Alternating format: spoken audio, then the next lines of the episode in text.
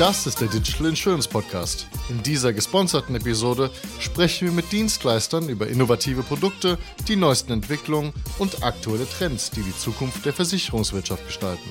Heute sitze ich hier mit Johannes Pump. Hallo Johannes, schön, dass du da bist. Hallo Jonas, vielen Dank für die Einladung. Wer bist du, was machst du? Mein Name ist Johannes Pump. Ich bin Pre-Sales bei Friss für das deutsche Team. Und Friss oder Friss ist wer und was? Wir hatten euch ja schon mal im Podcast. Jetzt erzähl's aber nochmal. Friss ist ein Anbieter für Betrugsverhinderungssoftware im Versicherungsbereich. Das heißt, wir hatten im Sommer hatten wir ein Gespräch mit dem Olcay von euch und jetzt bist du mit dabei. Ihr macht im Grunde, und korrigiere mich, wenn es anders ist, AI-getriebene Risiko- und Fraud-Analyse und unterstützt Schadenteams dabei, schneller die richtigen Entscheidungen zu treffen, richtig?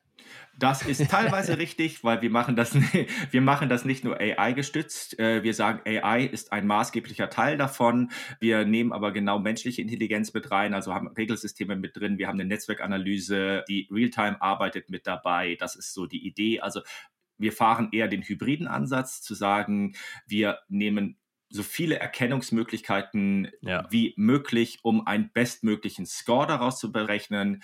Und die Grundidee ist, einen Scorewert dem Schadenmitarbeiter ja. zu übergeben, auszuhändigen, mit dem er was anfangen kann. Also ein Scorewert mit bestimmten Indikatoren, die sagen, wo kommt das eigentlich her?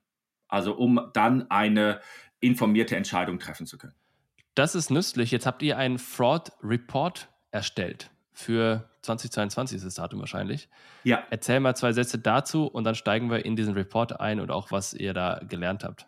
Genau, wir äh, haben den nicht nur 2022 erstellt, wir machen das regelmäßig. Also wir fragen regelmäßig, äh, geben wir eine Umfrage raus weltweit. Wie ist denn das aktuelle Fraud-Verhalten? Was sind die aktuellen Probleme? Ähm, ist es mehr geworden? Ist es weniger geworden? Also relativ allgemeiner äh, Fragensatz, der äh, an unsere ähm, Kunden weltweit verschickt wird. An Kunden oder auch andere, die sich daran beteiligen möchten. Und das geht dann wahrscheinlich dann an die Schadenteams, die mit Fraud jeden Tag zu tun haben, richtig? Und ja. die werden geinterviewt? Ja, verstanden. Die werden geinterviewt, beziehungsweise werden interviewt, beziehungsweise kriegen auch wirklich einen Fragebogen, den sie ausfüllen können. Und was habt ihr jetzt gelernt oder was ist deine größte Erkenntnis aus dem Report jetzt 2022? Also sicherlich, was ich von der Erkenntnis her, was ich interessant finde, dass der Vergleich deutschsprachige Region zur Welt, dass Welt momentan mehr Betrug hat als nur der reine deutschsprachige Raum oder vielleicht auch nur ähm, okay. mehr Betrug sieht oder erkennt. Ähm, also das ergibt das ist, sich daraus Das ist ein ja guter nicht. Punkt, ne? Das, genau, das Haben und das Erkennen sind ja zwei verschiedene Sachen, ne? Genau. Richtig. Das das eine. Ähm, und, äh, aber das ist, wenn man die Gesamtsituation der letzten zwei Jahre äh, sieht, vielleicht auch nicht, gar nicht so erstaunlich, dass die äh, Betrugsermittlung massiv eingeschränkt war. Also ungefähr 38, also man kann es ruhig auf die Zahlen äh, reduzieren, die auch im Report genannt werden. Also 38 Prozent weniger Ermittlungen äh, durch Corona finde ich jetzt auch verhältnismäßig krass. Was daraus dann nachher impliziert, ist wieder was anderes. Also ist die Frage, ist dadurch auch weniger ausgezahlt worden oder mehr ausgezahlt worden? Habe ich dadurch mehr Verluste? Also ja, verhältnismäßig krass ist ein lustiger Term, aber ähm, aber das heißt, was ist, da können wir kurz drüber sprechen, was das mhm. konkret bedeutet. Das heißt, da sind weniger Leute rausgefahren und konnten weniger potenzielle Fraud Cases sich anschauen, weil sie aufgrund von Corona etc. natürlich daran gehindert waren. Richtig? Genau wahrscheinlich durch ja. Kontaktbeschränkungen vor Ort Termine äh, schlichtweg nicht stattgefunden haben oder per Videoanruf, wobei man dann natürlich auch sagen muss, eine gewisse zeitliche Verzögerung, das wird man wahrscheinlich irgendwann angefangen haben, aber auch nicht am ersten Tag, mhm. weil man überhaupt nicht die äh, Möglichkeiten dazu hatte. Aber also es zeigt zwei Sachen. Zum einen, ähm, ich kann, ähm, weil 62 Prozent haben ja trotzdem stattgefunden. Ich kann äh, Betrugsermittlung, genau Betrugsermittlung machen auch wenn ich nicht unbedingt vor Ort kann. Also kann, ich kann vielleicht neue Technologien einsetzen, ähm, hin Richtung diese Digitalisierungsidee natürlich zu sagen, äh, vielleicht reicht es auch, wenn der Kunde mir ein Video aufzeichnet. Mm, ja. Aber ich brauche zu einem gewissen Maße, brauche ich natürlich die Leute, die vor Ort äh, sich das genauer anschauen, zumindest zur Zeit noch. Und jetzt hattet ihr auch einen Aspekt zum Thema Datenqualität oder Inputqualität da drin? Oder war das ein Thema, darüber hatten wir gesprochen im, im Vorgespräch? Wie fällt es sich da? Wir äh, hatten ähm, gefragt, was sind denn die äh, Haupt Schwierigkeiten, die sie bei der Betrugsermittlung sehen. Und äh, dort wird eben jetzt speziell im deutschsprachigen Bereich zwei Hauptaspekte äh, genannt. Äh, das eine ist die interne Datenqualität und das andere ähm, ist der Bereich Datenschutz und Datensicherheit. Und dann lassen wir mal über diese interne Datenqualität sprechen. Was heißt das konkret? Also Daten haben eine Qualität, weil ich muss einfach erklären, wieso Daten eine Qualität genau. haben können. Was ist denn gut und was ist, was sind gute Daten, was sind schlechte Daten? Ne? Je persönlicher, desto besser. Ich, ich, je persönlicher, desto besser ist gar nicht so okay. entscheidend. Also Datenqualität mache ich an was ganz Einfachem äh, fest, das sich jeder vorstellen kann, ist zum Beispiel das Datum. Das Datum für einen Tag äh, gibt es verschiedene Schreibweisen. Wenn ich das unterschiedlich schreibe, kann das ein Mensch eventuell noch richtig interpretieren. Ein Computer interpretiert es anders. Also der 1.12.2012 geschrieben, 01.12.2012 könnte der 1.12.2012 sein. Wenn das ein Amerikaner liest, dann ist das der 12.1. aus unserer Sicht. Das ist der 12. Dezember 2012. Das wäre jetzt ganz krass gesagt, ich habe einen ich melde einen Schadenfall, ob ich den nun Anfang des Jahres melde ähm, oder ob ich dann am Ende des Jahres melde, ist ein Unterschied. Okay. Weil er, mhm. also dann verschieben sich einfach äh, Zusammenhänge. Zu sagen, ähm, der Unfall ist passiert und ich melde den Schaden direkt danach. Ja, wunderbar. Der Unfall ist passiert und ich melde ihn zwölf Monate später. Wieso melde ich ihn zwölf Monate später? Ähm, wird von Systemen anders ausgewertet. Okay, und das liegt daran, dass dann die Personen dann das Datum auf einen Zettel handschriftlich schreiben und dann das natürlich in ihrer gewohnten Art und Weise schreiben und dann ist im Zweifel falsch schreiben, in Anführungsstrichen? Oder wie kommt ja, das? Ja, also, also entweder auf einen Zettel schreiben oder aber auch in ein Interface eingeben. Also ich kann so und so viele Sachen, kann ich ja auch, habe Freitextfelder drin, dann schreibe ich halt irgendwas rein. Dann schreibe ich so rein, wie ich es meine. Wie ich meine, ist es richtig. Beim Datum ist jetzt einfach ein sehr schönes Beispiel, weil man es sehr, sehr einfach prüfen kann. Ja. Ich kann einfach eine Auswahlbox machen. Ich kann sagen, bitte wählt das, ähm, wie man das von Bahntickets buchen oder von so ganz normalen Alltagssituationen. Die Bahn lässt es nicht mehr zu, dass ich das Datum von Hand eingebe. Ich muss es aus einer Auswahlbox nehmen. Warum? Weil sie exakt das richtige Datum haben will mit exakt der Uhrzeit so, dass ihr System es lesen kann. Ja. Also es ist die Frage, die Formatierung der Daten, die in das ja. System reinkommt. Und dadurch, dass, wenn man Leute, dadurch, dass jeder sein Datum mal mit einer 0, 1 und der andere schreibt es mit einer 1 oder er schreibt dann irgendwie, genau. vertippt sich beim, ähm, schreibt eben nicht den Ort, aber den, den Monat aus oder sowas. Das wird sozusagen, ist ein Thema Datenqualität.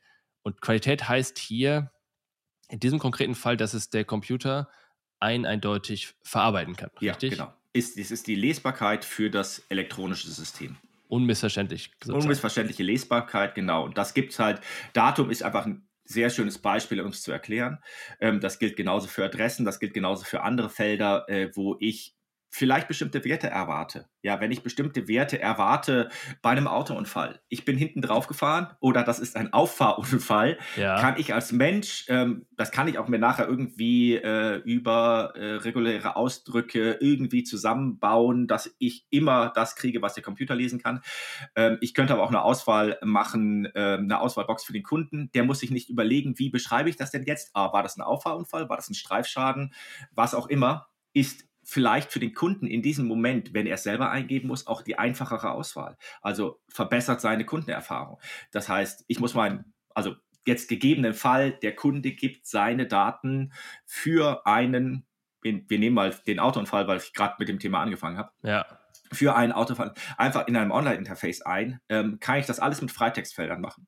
Ja. Ist im Grundaufsetzen sehr einfach, kriege ich aber eine mannigfaltige Auswahl an Daten oder ich kann sagen, ich habe bestimmte Datenfelder, wo ich einfach Vorgaben mache. Ja. Herr, Frau, Herr, Frau, sonstige. Ähm, ich bin momentan bei Quer nicht im Bilde, was man wirklich äh, sagen ich hab, muss. Ich habe gerade, wir hatten das Thema gerade bei einem Projekt und da ist wirklich die Antwort dann sonstig und dann ein Freitextfeld wieder. Okay. Und gut. das ist aber, das ist genau, ähm, ich meine, das ist ja auch ein, ein, Punkt, wenn du zum Beispiel, ich habe gestern ähm, ne, mal ausnahmsweise nicht Google Maps verwendet, um eine äh, ÖPNV-Verbindung auszuprobieren. Warum? Weil die Daten für Juni immer nicht vorlagen. Also in, in zwei Monaten mhm. ist es. Und habe stattdessen die Webseite des Verkehrsverbundes genommen mhm. und habe dort auch drauf losgetippt und hatte auch Sorge, ob der mir jetzt diese Auswahlmöglichkeit gibt. Äh, ich glaube, es ging um Bahnhof in dem Falle. Mhm. Kann ich jetzt Bahnhof auswählen oder versteht er mich, wenn ich da dort Bahnhof eintippe. Mhm. Und das ist ja das Gleiche. Das heißt, wenn du irgendwo Adressen eintippst, auch bei Online-Shops, äh, bei der Bahn, kriegst du ja immer schnell so eine Art Dropdown, was dann aufgrund deiner Eingaben rät, was jetzt das sein könnte, was du meinst. Und dann kannst du es anklicken und dann hat der Computer sozusagen, weiß der exakt, was du haben möchtest. Es ist ja so ein bisschen, in dem menschlichen Szenario wäre das, ich tippe hier ähm, Hauptbahnhof ein oder ich sage dir Hauptbahnhof und dann fragst du zurück, meinst du Hauptbahnhof oder meinst du den Hauptbahnhof dort oder meinst du den Bahnhof? Und dann sage ich, ich meine den Bahnhof. Und diese Abfolge habe ich quasi mit diesem Auswahl aus diesem Menü äh, in, mit dem Computer quasi auch erledigt. Und deswegen gibt es diese ganzen Dinger und deswegen sind sie so wichtig, weil eben die Datenqualität auch bei euch relevant ist. Ja? Genau, also für uns, also für das Backend so gesehen ist die Datenqualität das wirklich Interessante. Für den Kunden ist es teilweise eine schnellere Eingabe. Also es ist eine bessere, ist eine bessere Kundenerfahrung, viel schneller ich muss mir überlegen, was von den Punkten auf mich zutrifft, aber ich muss mir nicht überlegen, wie ich es genau formuliere, weil es mir vielleicht ein bisschen schwer fällt, weil Deutsch nicht meine Muttersprache ist. Also es gibt ja so alles Mögliche. Ich kann es mehrsprachig anbieten. Also äh, man kann da sehr viel mit abfangen, ähm, was mir sonst nachher äh, in den weiterverarbeiteten Systemen zu Problemen führt. Das Zweite, was ich damit erreiche... Lass noch aber eine ja. Sache reden, weil du reduzierst natürlich die Flexibilität. Das heißt, ja. wenn du hier ein Feld machst mit äh, was war es, Auffahrunfall und dann hast du halt irgendwie drei Dinge und mhm. jemand das sagt, das war es aber nicht oder er versteht den Begriff anders, als du ihn mhm. verstehen würdest, dann hast du ja wieder ein Problem. Das heißt, du musst, wenn du das machst, dann musst du dir sehr klar sein, dass die Person hier jetzt eine Adresse eintippen möchte und auch diese Adresse überhaupt vorliegen hast, wenn du sie erwartest und, und ja. erzwingst sozusagen. Ne? Ja, also das ist, es hat alles sein Für und Wider. also, Aber okay, okay, man kann Sachen reduzieren. Ne? Also ich meine, du kannst ja dann auch Sonstiges als Auswahlfeld machen und dann hast du halt wieder den manuellen Prozess, aber vielleicht kriegst du äh, einen großen Prozentzahl derer schon standardisiert abgearbeitet, während du vielleicht den Rest noch ähm, über eine, so eine sonstige Eingabe machst, mhm. wo die dann wieder alles eintippen können. Und basierend dieser Freitexteingabe kannst du natürlich dann auch wieder deinen Prozess verbessern und dann Auswahlmöglichkeiten hinzufügen. Ja, also die Idee ist schon zu sagen, Natürlich, ich sehe es aus der Datensicht, ich hätte gerne anständige Daten, ja, ja. Ähm, aber aus der Kundensicht gesehen, ähm, die Kundenerfahrung zu vereinfachen oder zu verbessern, äh, dass es schneller geht, dass es einfacher geht, dass ich einen Kunden auch dazu bringe, wirklich alles auszufüllen, weil ein großes Manko bei Datenqualität ist natürlich die Korrektheit, aber auch es fehlen einfach die Hälfte der Felder weil nicht ausgefüllt, weil ich sie nicht ausfüllen musste, weil ich, vielleicht gebe ich für bestimmte Sachen einfach, ähm, bleiben wir beim Auffahrunfall an, ähm, gebe ich dann darunter Default-Felder vor, die der Kunde, der Mitarbeiter ändern kann oder auch nicht ändert, aber dann habe ich einen Wert dort drin stehen und eben nicht nur ein Leer. Ja. Weil auch das ist häufig das Problem, dass ich sage, ja, wir ähm, in unserer Datenbank grundsätzlich haben wir diese Informationen, aber die sind zu 70 Prozent nicht gefüllt. Ja, ja 70 Prozent nicht gefüllt ist ähm, keine Information, auch wenn der Wert eigentlich da wäre. Was ist denn vielleicht mal, in, wir hatten letztes Mal irgendwo ein Gespräch, da ging es darum, dass man anstatt zum Beispiel bei Körpergrößenfeldern mhm. nicht auf die Zentimeterangabe geht, sondern auf groß, mittel, klein oder was auch immer. Also auf mhm. abstraktere Werte mhm. in Situationen, wo es gar nicht auf den exakten Zentimeter drauf ankommt. Würdest du das ähnlich sehen? Würdest du auch sagen, okay, bevor da jetzt einer irgendwie 1,86 eintippt, sagt mir irgendwie 1,80 oder so und dann oder groß und dann, dann passt das oder wie siehst du das? Ich sehe es zweischneidig. Es kommt wirklich sehr auf den Wert an. Also zum einen, wenn ich ihn nachher auswerte, bringt es mir was. Ich gruppiere die meisten eh. Also wenn ich Werte nachher in Peer Groups gruppiere, dann kann ich sagen, groß, mittel, klein äh, und definiere die im System, äh, wenn wir beim Erwachsenen bleiben, irgendwie 1,20 bis 1,60, 1,60 bis 1,80, 1,8, über 1,80, ja. über 2 Meter, was auch immer. Ähm, also groß, sehr groß, klein, sehr klein. Also äh, kann ich natürlich machen, ist die Frage, ob ich dann die Antwort bekomme, äh, die ich erwarte. Mhm. Ähm, weil äh, jemand mit 1,60 kann sich groß fühlen oder klein fühlen. Also dann frage ich teilweise eben keinen Wert ab, sondern ein vielleicht ein Gefühl. Ja, das also das ist äh, bei manchen Sachen kann man Schätzwerte nehmen. Äh, die meisten Computer äh, sind sehr gut darin, Schätzwerte zusammenzufassen, aber gehen gern von exakten äh, Grundgrößen aus. Verstanden. Das heißt, wir haben über Dateneingabe gesprochen. Richtigkeit der Eingabe. Wir waren bei Hilfestellung zeigen äh, für kompliziertere Eingaben, also Auswahlmöglichkeiten schaffen. Ähm, was für Dateneingabe noch sehr wichtig ist, ist den Nutzen zeigen. Warum mache ich den ganzen Mist? Warum wollt ihr alle diese Informationen von mir haben? Wenn ich einfach nur frage, frag das, frag das, frag das, macht man einfach, das kennt man von sich selbst. Ja. Dann gibt man halt irgendwann, die wollen was haben, dann schreibe ich auf was rein. Ähm, die wollen, dass es ein Wort ist, dann schreibe ich halt Wald rein. Und nochmal Wald und nochmal Wald. Ja, es ist ein Wort und es wird auch in Wörterbüchern gefunden. Ähm, Sowohl als Kunde als auch intern, ne? Ja, also das ist verhältnismäßig egal. Wenn ich einem Kunden sage, vielleicht am Anfang des Formulars sage, ähm, umso besser die Eingaben sind, umso schneller kann ein System oder eine Kombination aus Mensch und System eine Entscheidung treffen sieht das wieder anders aus. Dann sagt er, ach ja, kriege ich vielleicht weniger Rückfragen, alles, was ich jetzt melde, ähm, ruft mich keiner mehr zu an, kann sowas schnell verarbeitet werden. Das ist eine Motivation, sich mehr Mühe zu geben. Ja, und halt auch, das hat sich in anderen Umfragen gezeigt, äh, wenn ich sage, sind alle Daten korrekt und lasse das auf einem Formular ganz unten unterschreiben, dann ist das so, ja, ähm, dann ähm, macht man das ja. So am Ende ach, schreibe, unterschreibe ich noch, wenn ich diese Anfrage an den Anfang stelle und sage, bitte unterschreiben Sie hier, dass alle Angaben, die Sie jetzt machen, korrekt sind, mhm. impliziere ich, wenn sie nicht korrekt sind, dass er sie aktiv fälscht. Das gibt eine andere Motivation. Okay, das heißt, die Bestätigung zu sagen, ich mache alles richtig vorher, vorher. bevor man es macht, sorgt natürlich, dass für die Zeit, in der man dann diese Daten angibt, schon im Hinterkopf hat, oh, jetzt alles richtig zu machen und die Motivation schon höher ist, als hinterher, wenn man dann alles eingetippt hat dann nochmal hinzugehen und sagen, oh, nochmal kontrollieren, habe ich wirklich alles gemacht, das machen die weniger Leute. Und das ist, das ist die Dynamik, ja?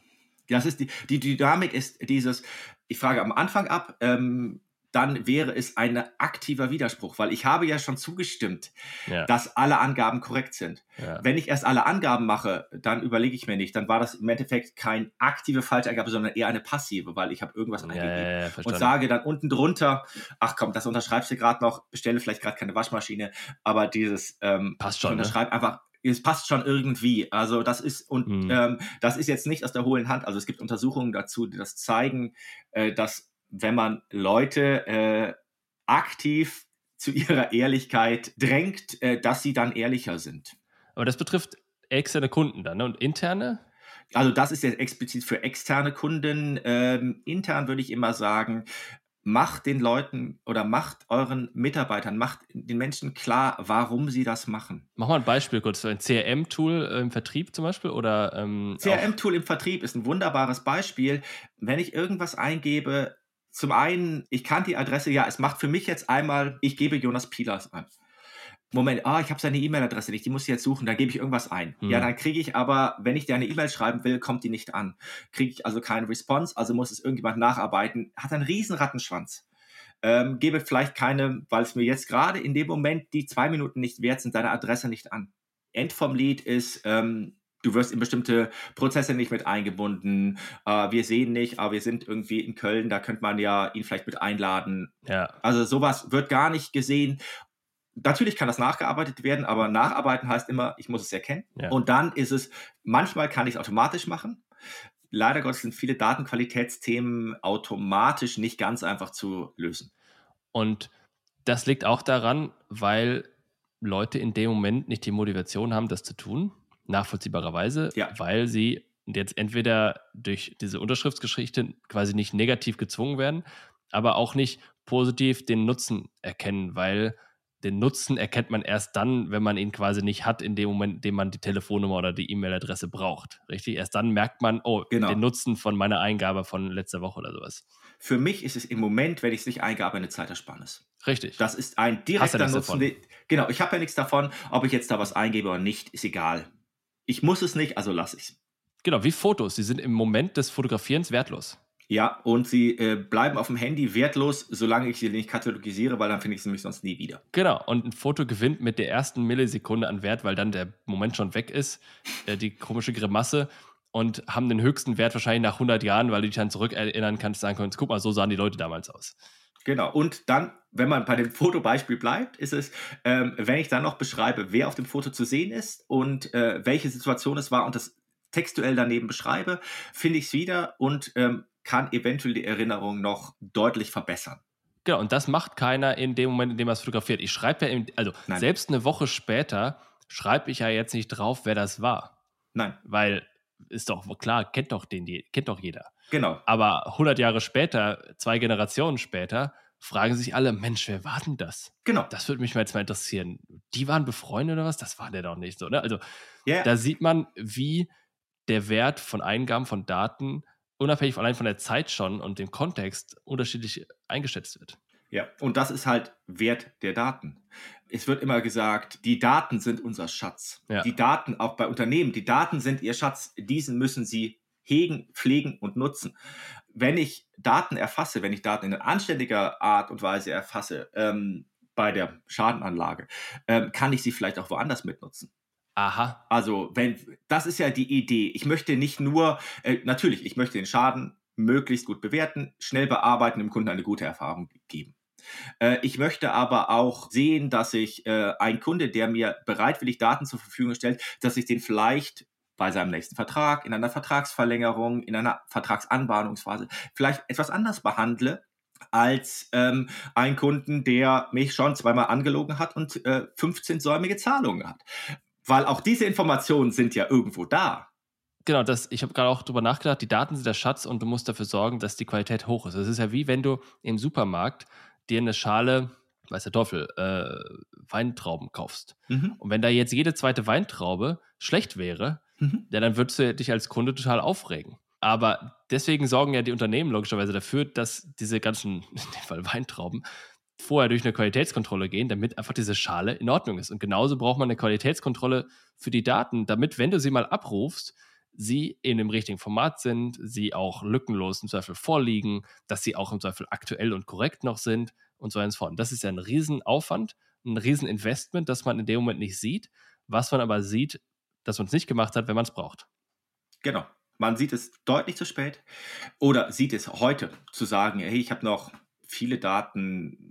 Geht man in andere Finanzbereiche, die liegen nur papierhaft vor. Ja, ja. Äh, da kommen wir dann in ganz andere, also wenn es sehr lange Verträge sind, kommen wir in ganz andere Probleme, die dann das Datenerfassungsthema äh, begeben und wie kann ich das irgendwie vielleicht auch sinnvoll ohne einen Wahnsinnszeitaufwand übertragen oder so mit der Zeit reinnehmen.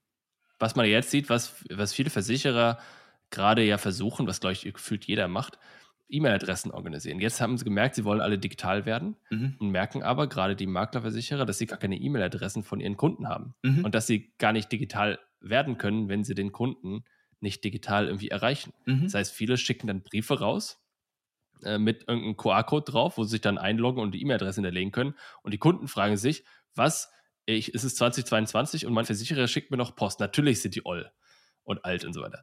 Und das ist dieser Widerspruch darin, ähm, dass einfach man vor zehn Jahren nachvollziehbarerweise das noch nicht so für wichtig erachtet hat, keine E-Mail-Adressen gesammelt hat und der Kunde, der schon lange dabei ist, der kriegt halt weiterhin seine Briefe und ist davon darin bestätigt, dass sein Versicherer Ja. äh, nicht aktuell Wobei ist. da kommt der zweite Aspekt Datensicherheit mit rein, Ja. wo man immer sagt, äh, eine E-Mail hat Postkartenstandard. Mhm. Also, so von, also immer die Idee, ob ich eine E-Mail schicke oder ob ich eine Postkarte mit diesen Informationen schicke.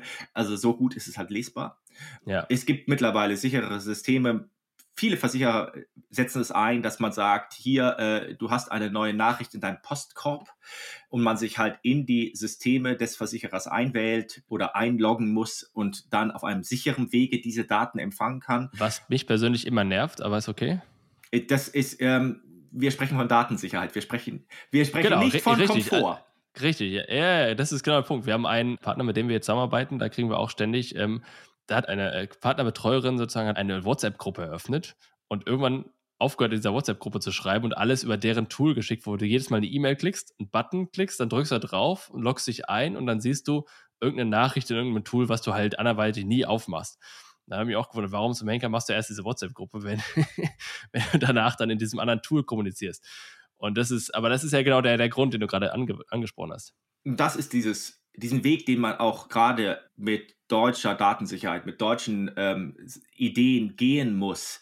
Welchen Komfortverlust kann ich eingehen, um die Datensicherheit darzustellen? Also ähm, Ja. ich werde nicht alles bereitwillig irgendwo eingeben und dann per E-Mail schicken. Also dieses klassische, ach ähm, nee, der kann den Schaden per E-Mail melden Ja. und soll dann bitte alles mit angeben, inklusive Geburtsdatum, möglichst noch Geburtsort und die Kontonummer, weil dann kann ich ja einen Kredit auf ihn abschließen. Also das muss man sich immer klar machen. Viel mehr Informationen brauche ich ja nicht, um bestimmte dann eher illegale Tätigkeiten äh, durchzuführen. Aber ähm, ich, das unterstelle ich auch keiner Versicherung, dass sie das tut. Aber was weiß ich denn, was zwischen meinem Computer passiert und dem E-Mail-Server des Versicherers? Ja. Also das sind so, und das wird häufig auch gesehen ähm, von äh, Versicherern, aber genauso von Kunden, kann ich das einfach in die Cloud packen. Ist das sicher, wenn es in der Cloud ist? Darf ich meine Daten da ablegen? Werden die dort so behandelt, dass keiner darauf zugreifen kann? Also das ist sicherlich einer der Aspekte, die ähm, gerade im Betrugsmanagement ähm, nochmal als sehr, sehr kritisch gesehen werden, weil dort auch wirklich kritische Daten liegen. Ja. Wir sind am Ende unserer Zeit. Es hat sehr viel Spaß gemacht. Wir haben gesprochen über Datenschutz, Datenqualität, ja. Daten-User Experience. Sehr relevant, sehr interessant. Herzlichen Dank, Johannes. Bitteschön. Vielen Dank fürs Spiel. Das war eine weitere Ausgabe des Digital Insurance Podcast. Folge uns bei LinkedIn und lass eine Bewertung bei Apple, Spotify und Koda.